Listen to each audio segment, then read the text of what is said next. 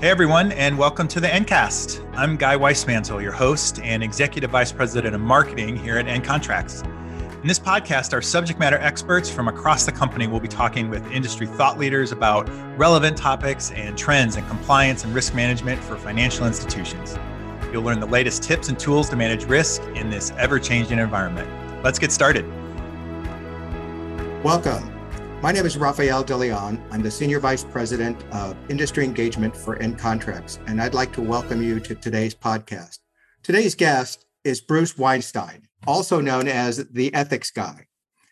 Bruce is a practical, interactive, entertaining, in person uh, presenter. He does a number of online video and courses on ethics. Uh, as I mentioned, he's known as the Ethics Guy, and you can find him at www theethicsguy.com. Bruce inspires leaders to do the right thing every time. He writes regularly, uh, he writes a column regularly on ethical leadership for Forbes magazine. His books include Ethical Intelligence, The Good Ones, 10 Crucial Qualities of High Character Employees, and for kids, Is It Still Cheating If I Don't Get Caught? Bruce clients around the world have included the Ford Motor Company, Marathon Petroleum Corporation, Societe Generale, Mubadala Investment Company, and hundreds of other companies that know the key to their success is the high character of their employees, managers, and C suite executives. Uh, I've gotten to know Bruce through his speaking engagements at banking associations, and we developed a friendship from just reaching out. And we both share the same hometown of San Antonio, Texas. So, Bruce, welcome. It's great to be here. Thanks so much for inviting me. Thank you. Well, before we get into our topic on what is accountability, I'd really like you to kind of address where is it that bankers normally engage you and where do you usually address them? And what are your thoughts on that? It's a great question, Rafael. It's usually the compliance department of a company that will have an ethics day or an ethics week. And so each year they're looking for a different ethics speaker and uh, they often like to bring somebody in from outside of the organization. So you mentioned that I spoke at Mubadala Investment Company uh, in the United Arab Emirates. They had a compliance week, uh, the same in Egypt and, and Marathon Petroleum. Uh, but I think what's fascinating about that is, well, the, the upside is that it's an opportunity to talk about ethics from a fresh perspective. The downside is I think it it conveys the impression that ethics is a one and done thing that it's just something that you need to look at one day a year or a week out of the year and then okay i've got it as opposed to being a, a daily not struggle but worth considering on a daily basis in overcoming challenges that we have. And so it, it's a good first step for companies to do this to to have a uh, an ethics day or ethics week but it really it's not enough. I mean companies spend lots of time looking at preventing sexual harassment, racial harassment, promoting diversity and inclusion. And that's those are not one and done things. And by the same token, ethics should not be one and done either. So, you know, I, I totally agree with you. And I think there are some parallels we can draw from that with, you know, what our company does in terms of risk management. And again, risk management is like looking at ethics should be kind of a, a fluid process that is ongoing and continuously looking to adjust, readjust, monitor, reevaluate, uh, and assess because the path is always changing. And for me, one of the really good reasons that I wanted to have you on here is I think this ethical issues are really so important. And, and you bring up a good point.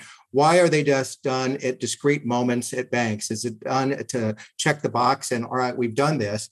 Versus, I see kind of ethics in a larger way. And again, I've got a number of courses back from my college days in philosophy as well. So I, I really kind of gravitate toward this.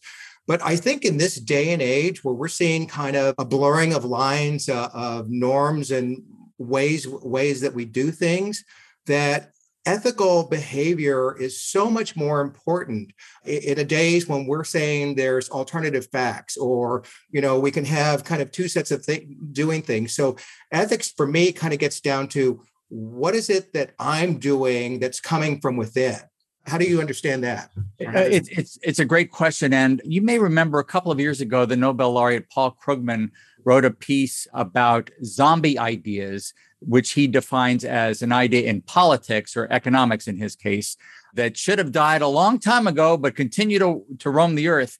And so, borrowing that metaphor, there are some zombie ideas about ethics that deserve to be sent to the cemetery for good, but they continue to walk the earth. For example, ethics varies from culture to culture. Absolutely incorrect.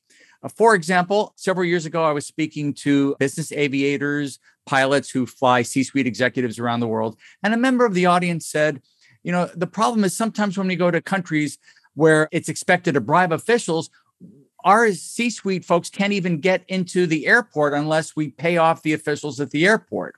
So there's an example of a practice that apparently is widespread, maybe accepted, but just because a practice is accepted doesn't mean that it is acceptable.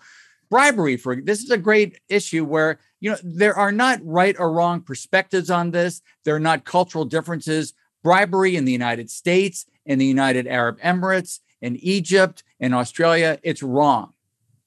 There are some, of course, there are lots of ethical issues where reasonable people can disagree, but bribery is not one of them.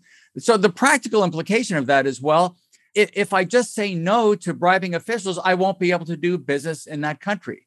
Exactly. That's right. Did you ever see the movie Citizen Kane? Uh, years ago. There's a, a, character in Citizen Kane. Uh, for those of you who haven't seen it, it's it's routinely listed as either the best or one of the best American films ever made, and it's about someone loosely modeled on William Randolph Hearst, somebody who values money above all else and ends up destroying his family and everyone he loves because of his pursuit of money and power. And one of his friends, after Charles Foster Kane dies, I'm not giving anything away because you learn about that in the first scene. But one of his old friends says, You know, there's no trick to making a lot of money if all you want is to make a lot of money. And this is the problem with this zombie idea that ethics varies from culture to culture because yes, making a profit is is important. I mean that we live in a capitalist society uh, uh, and much of the world is a capitalist world, but that doesn't mean that that profit is the only important value. There are other values such as honesty, for example. And so for companies who, who want to honor all of the values that they claim to, to honor on their website, it might mean saying no to doing business with countries that require bribes. I, I think these are great topics. And before we get into the topic of accountability, there's there's one other question that, and I've heard you address this, and I'm going to ask you to address it again. What do you see as the difference between ethics and the law? It's it's a great question. And good societies, good compliance professionals take the law very seriously. But for any law, we can and should ask is it right? Is it fair? Is it just? And sometimes there are no relevant laws to speak of when we find ourselves asking, what's the right thing to do? For example, suppose I invite you, Rafael, to participate in a project where I could really benefit from your knowledge and skill, your expertise, your high character.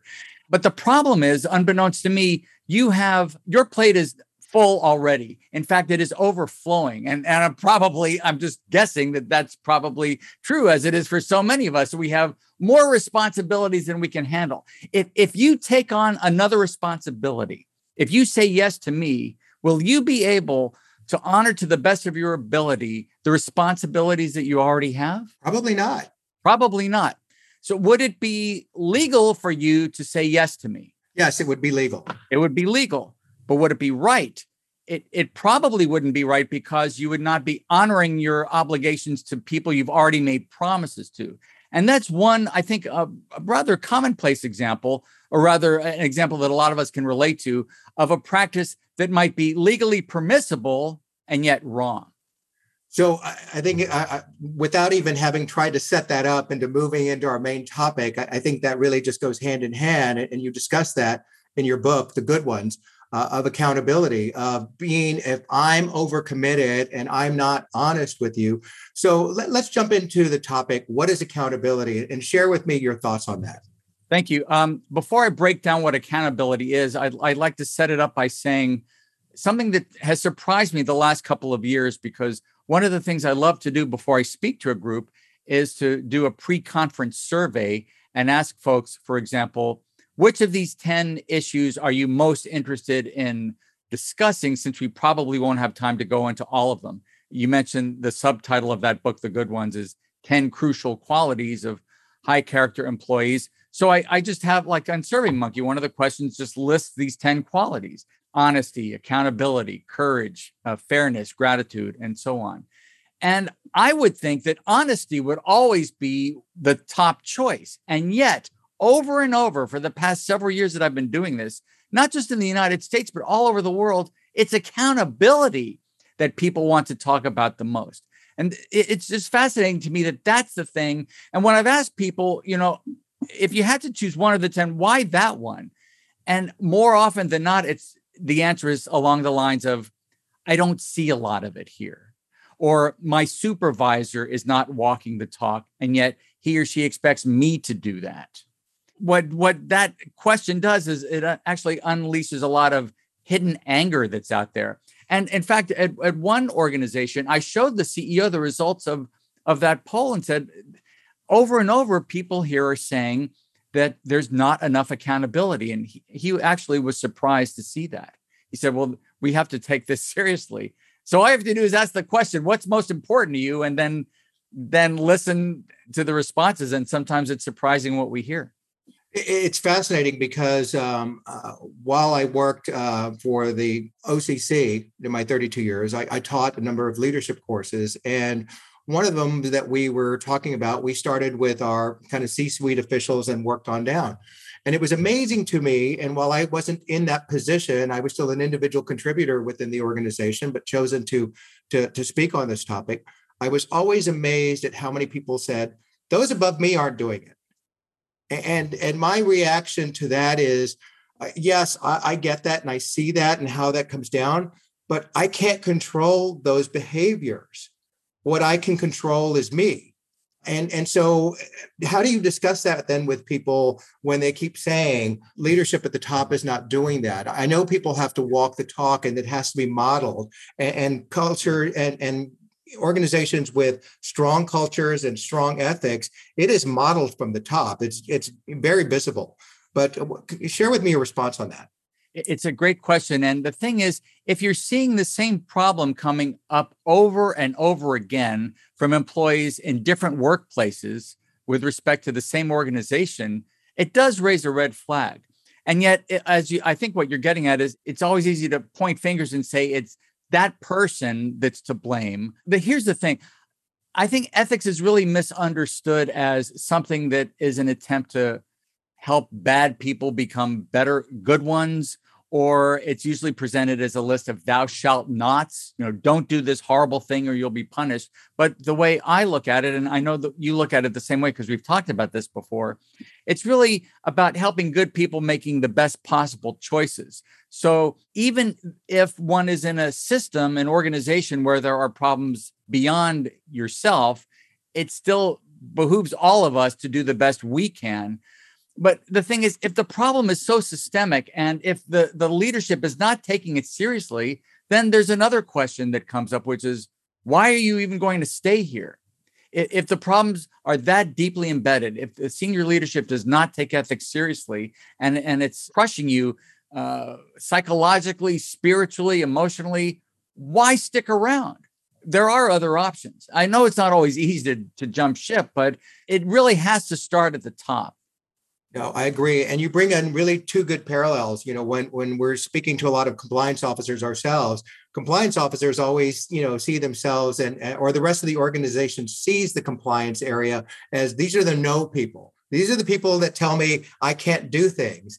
And I try to reframe that to say, no, the compliance people are really making sure that you are following the objectives that the board of directors has set forth and said, this is how we want to manage our institution and within these guidelines.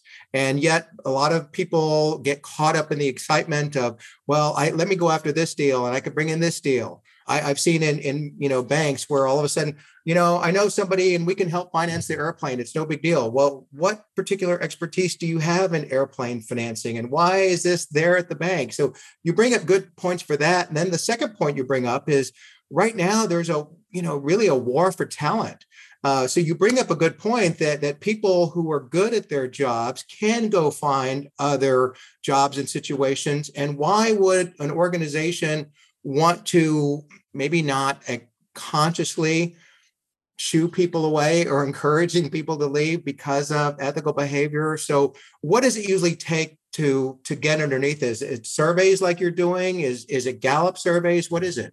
Well, I, I want to expand on a point you just made, which is that it is in an organization's own financial interest to keep the best and the brightest of them at the organization. So, you know, we ask why care about ethics? Why care about doing the right thing? Well, it's right for its own sake, but it also turns out to be a good business move. I mean, do you really want uh, your high character, the the the deeply committed, honest, accountable people to leave because not because they're not being paid enough, but because of, of the corruption or the culture at the organization? Isn't it, wouldn't you rather change the culture rather than have to spend the time and money to bring new talent on board? It just from a financial, I mean, forget about ethics for a second that may sound strange for someone calling the ethics guy to say, but just putting ethics over to the side now, just from a financial point of view, it's in your own interest to take this seriously. No, I, I agree. What's in it for me? That's the question I think that people want to know. Right, and uh, I think that's what it boils down to when when people can see it from a different perspective. So let let's get into the issue of accountability and how you see that and how that applies. What I would like to kind of talk about from the institution to the self. Yes. Accountable people do four things consistently. First, they keep their promises. Second, they consider the consequences of their actions. Third, they take responsibility for their mistakes. And fourth, they make amends for their mistakes. At the beginning, I said that accountable people do this consistently. Does that mean that to be accountable means you never ever break your promise? Of course not my wife, who's a compliance professional, by the way, likes to say, uh, we can't be perfect, but we can always be good. We can always try to be good. We can always try to do better. And I think we might even think about this as aspirational in a sense that however well we keep our promises, can't we always do a better job of it? And uh, in fact, of all the, and I talk about this, uh, in fact, I was just in Texas the other day talking about this, that keeping promises is my personal struggle not because I don't intend to keep the promise when I make it, but I, I don't always do a good job of saying, well, let me check my calendar first before I make this commitment to you. Because at the time, you know, it seems like a, a great opportunity and I want to please the other person. But um, it really does make sense to check one's calendar before making a commitment. And so for me, and perhaps for some of your listeners as well, uh, the challenge is to resist the impulse to make promises that we're not prepared to keep. No, I, I, I totally agree with you there. And again, as I've spent a lot of time talking, thinking about how we would frame this discussion, I had to kind of reflect on my own behaviors. And again, that is that challenge. And it's difficult also being here at a new company, not being able to kind of weigh all the responsibilities, all the different directions that I'm going to get hit on versus I'm coming out of a 32 year career. I pretty much knew the job and how I could manage those things. It was much easier. And I do find myself failing in keeping those promises. Oh, when I said I'm going to get something to somebody, or it's not the quality I would have liked to have gotten to somebody. And wait, it- so let me ask you this though, because you we both now talked about shortcomings of ours. When you just mentioned that just now about how this has prompted reflection and you recognize that you can do a better job, is that hard or easy for you to say publicly, something like that? It is gotten easier with age and, and, where I'm at in my career. I, I can honestly say that, uh, you know, but again, I, I, find that I am able to be at a different point in life to be honest and reflective and, and, really want to try to do better. When you were talking about these behaviors, and I had to go back and examine mine, that we're not all perfect. I had to look at my struggle in terms of uh, working out and losing weight. You know, I went from losing quite a bit at one time, and what I realized it's it is not a one day event. It's not a two day event. It's not ninety days for the next uh, big event that I'm going to attend these are lifestyle choices. And so, in those lifestyle choices, there's days that I'm going to eat things that I probably don't normally eat. And then I realize, like, did that make me feel any better or not? And it's the same thing about those choices. When there's another side of the, the consequences of failing to keep promises, uh, that it starts eroding trust and that you know when that trust is eroded especially in a relationship you wonder well can I really trust what they're saying? Yes. Are they yes. going to be able to keep up this deadline? Versus, you know what?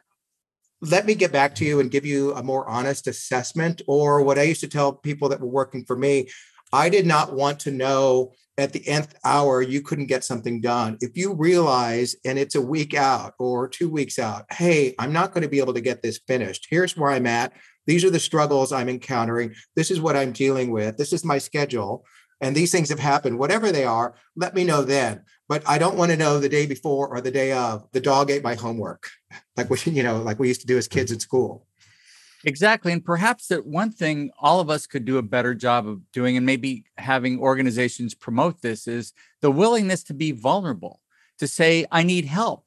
Uh, that I, I'm sorry, I made a promise that I can't keep, but I'm giving you enough uh, warning so that maybe we can find another way of solving it rather than to deny that there's a problem and pretend that we have everything uh, under control when we don't because I, I mean when you talk about i don't know if you use the word shortcoming but as as as people in corporate america like to say opportunities for development right. it, it does take a certain amount of courage to do that but it maybe gets a little bit easier the more we do it that we find that in fact this is actually one of my favorite stories of all uh, a couple of years ago an engineer. I was speaking to 95 senior engineers at a privately held company's annual meeting.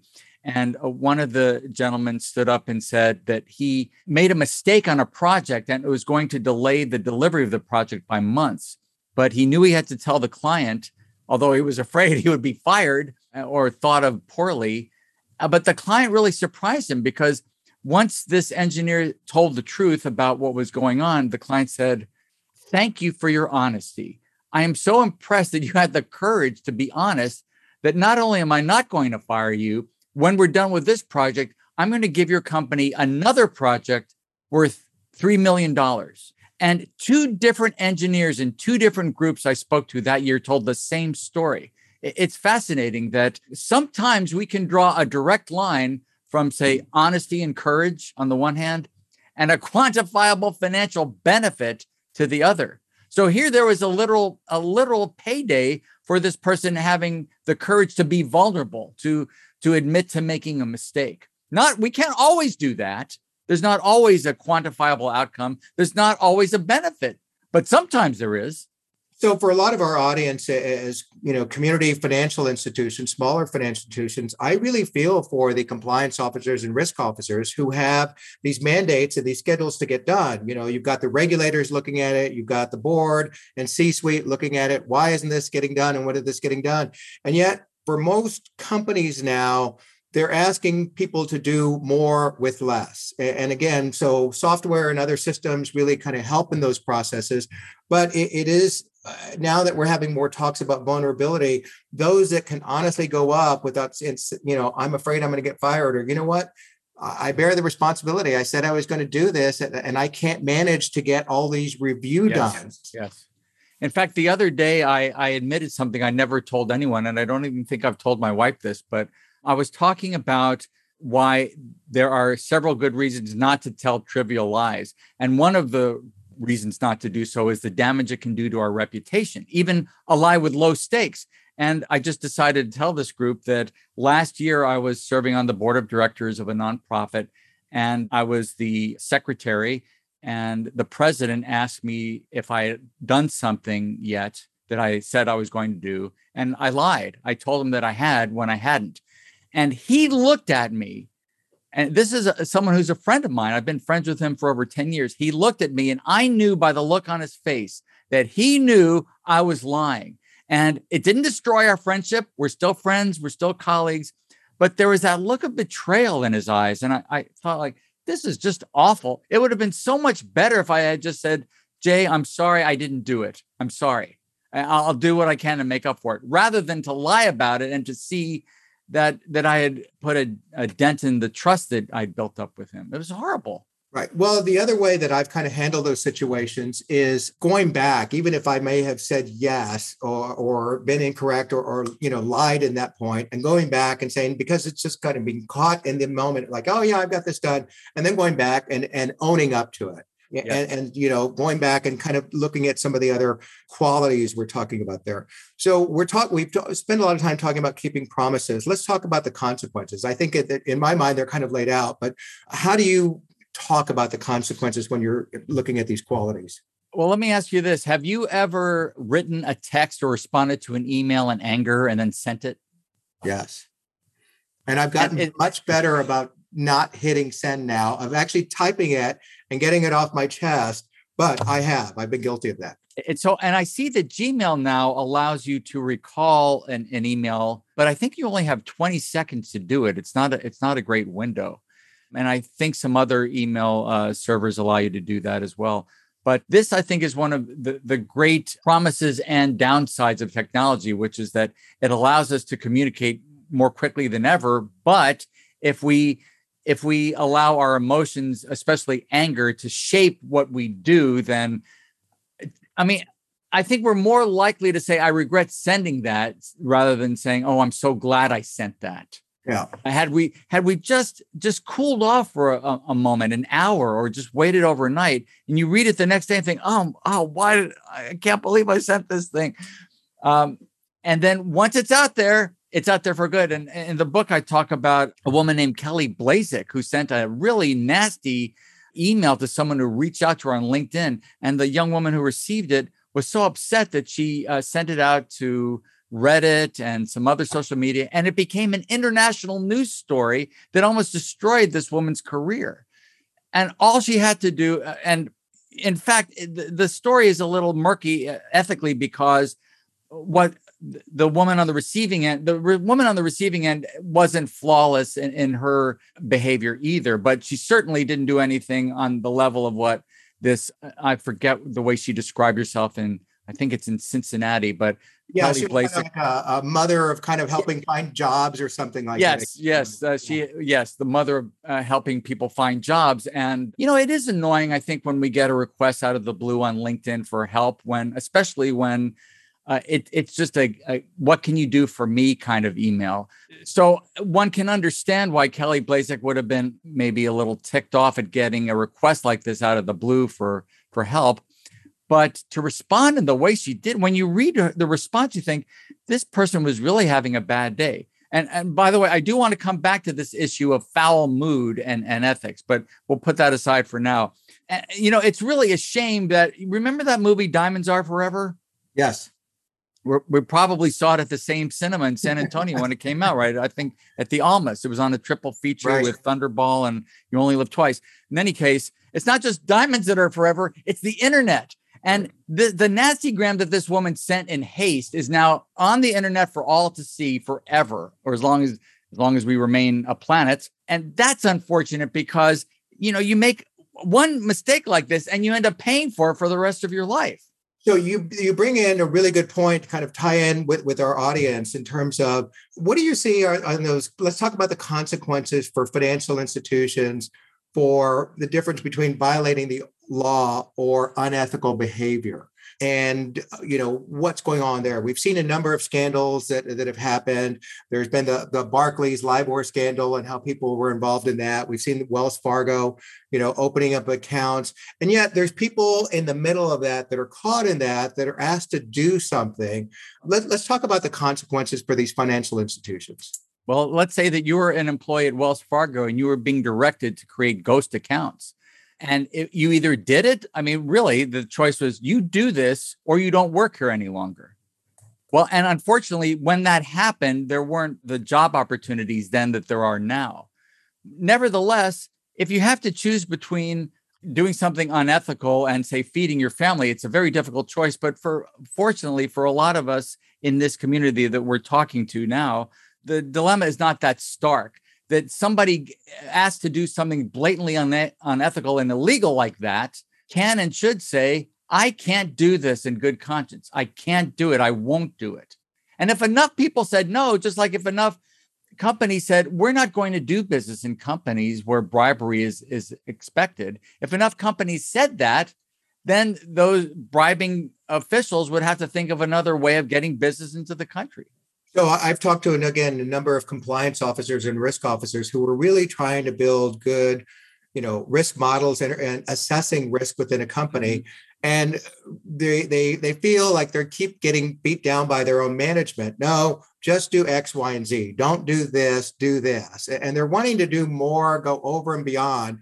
And when I hear that, both from the side as a, a, former regulator and also on this side looking at it, but just as a human, that those are challenges that people face day in and day out. And, and I get, think it gets down to what you said. How do I choose to live within that, or what other choices do yes. I have to make? And what's ironic about the unethical request that you're talking about is I'm I would venture to guess that in every single one of those cases, if you were to look at the value statement of the company where the senior leaders are making these demands of risk managers or compliance professionals, if you look at their value statement, those values argue against doing those kinds of things, right? The senior leaders who are making these demands of compliance officers, uh, risk managers, are violating their own company's value statement.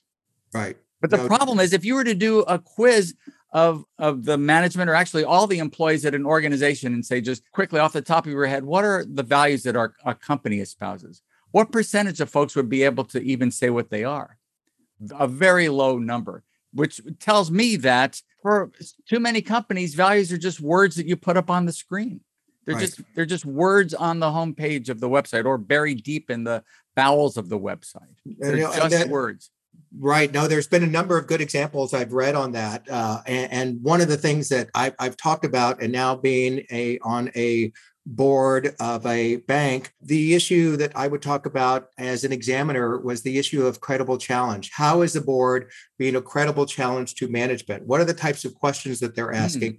But I, I, think there's also I that like that a lot. I like that a lot. It's a credible challenge. Where do you kind of stand up? And I think that's where I kind of I like to offer to risk managers did I bring this up? Did I do my best to do that? Did how was I a credible challenge to say just do X, Y, and Z? Yes, but we can do these other things and do a much better job as a as a company. How we're going to act responsibly. Well, what you're suggesting, I think, and rightly so, Rafael, is that the senior leadership should be beholden to the board of directors, not the other way around. Right. And yet, too often we see that the board uh, is is afraid of the senior leadership and kowtows to it and the consequences usually not very good and they become the stuff of stories.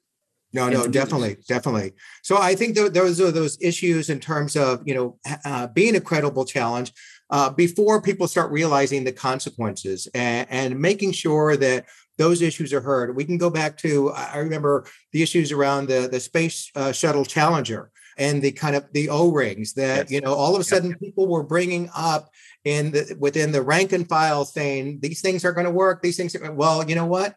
We're not, we need to get this done we've got these other commitments we're going to do this. And the end result the consequence was death and destruction.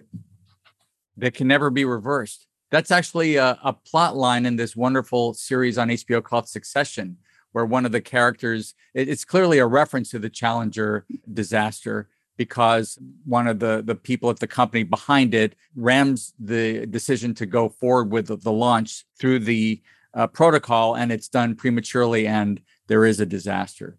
So it, it really, but I think what you're talking about, speaking to, back to our issue of vulnerabilities, it takes humility for senior leaders to say, you know what, maybe we should listen to people who are warning us, even though they're in a different position in the hierarchy. But they know better than we do what's going on with this. Right. But it it does take humility, don't you think? That to I, I, I agree. And, and I'll share with you an example of, you know, uh, within my first week of starting with NContracts, the CEO who values this and has talked about uh, the uh, being humble and, and, humility really demonstrated this early on. He told me before a conference call he asked me to join him on, I'm kind of worried about you being on this conference call. And I was like, why are you worried about me being on this conference call?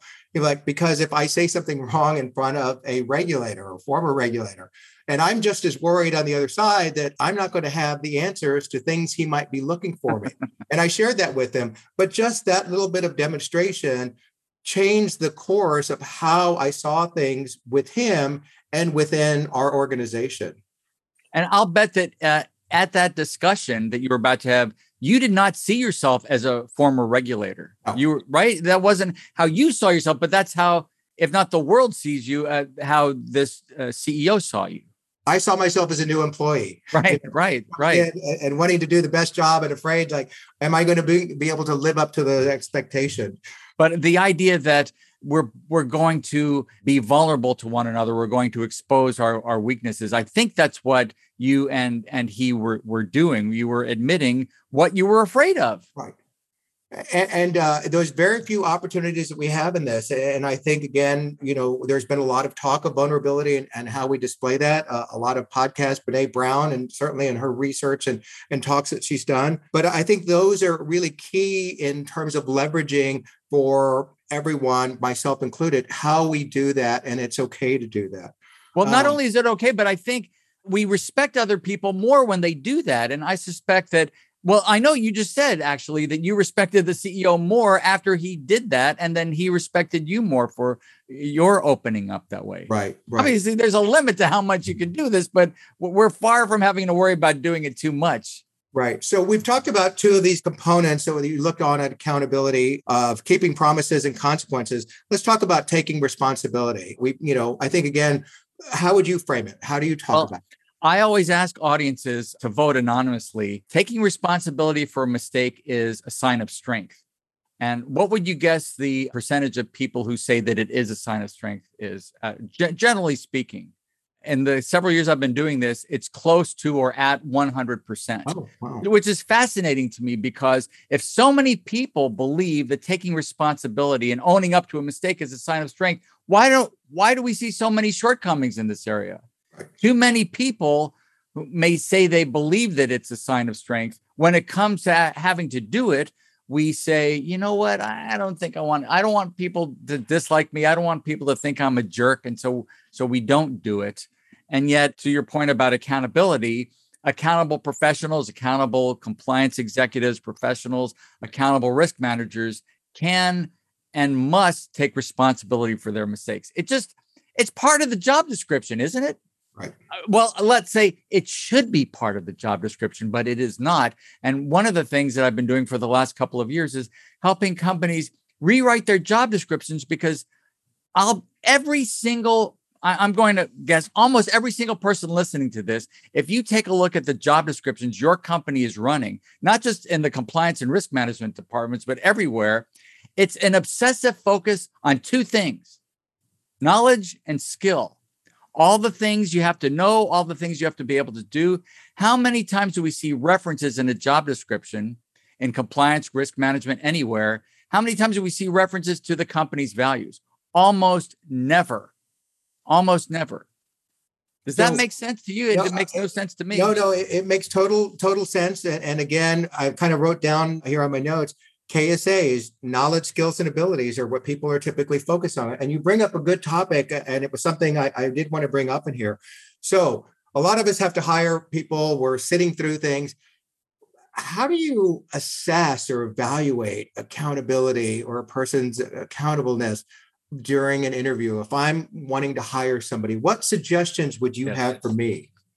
So, if I were hiring you to work for the Ethics Guy LLC or the Institute for High Character Leadership, I would say, uh, tell me about a time when you kept a promise that was difficult for you to keep, but you did it anyway. What happened?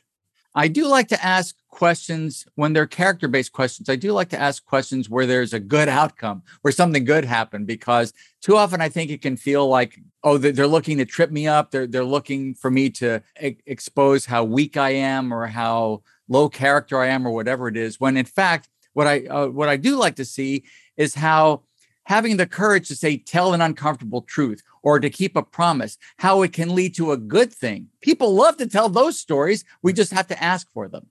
So if i wanted to evaluate your commitment to keeping a promise i might ask for something like that. Or if it's about uh, taking responsibility tell me about a time when you took responsibility for a mistake you made.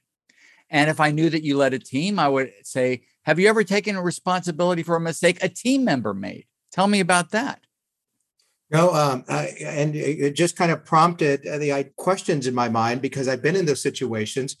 Uh, how do you do that during an interview? And I usually ask somebody to say, "Tell me about a goal you set." And it wasn't until you articulated that that I'm really trying to get it that same way. I'm not. I don't really care of how many times you stopped and started.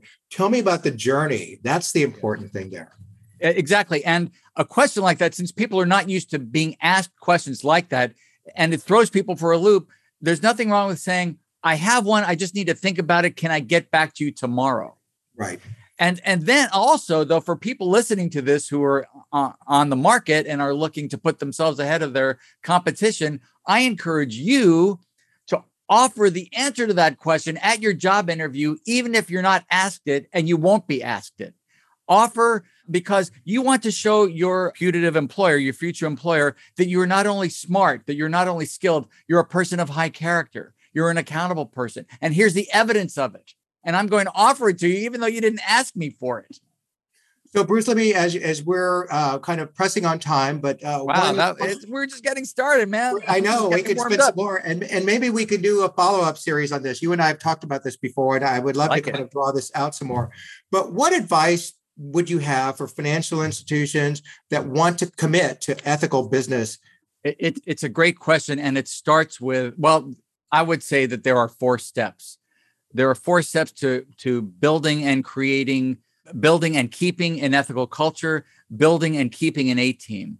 There are four steps. And in fact, I put these four steps into uh, a mini book, a, a paperback book that's 16 pages and uh, anybody listening to this who wants it, they if they just write to me, I'll I'll mail it to them. I'll even pay for the postage, or I can send a PDF, whatever you prefer.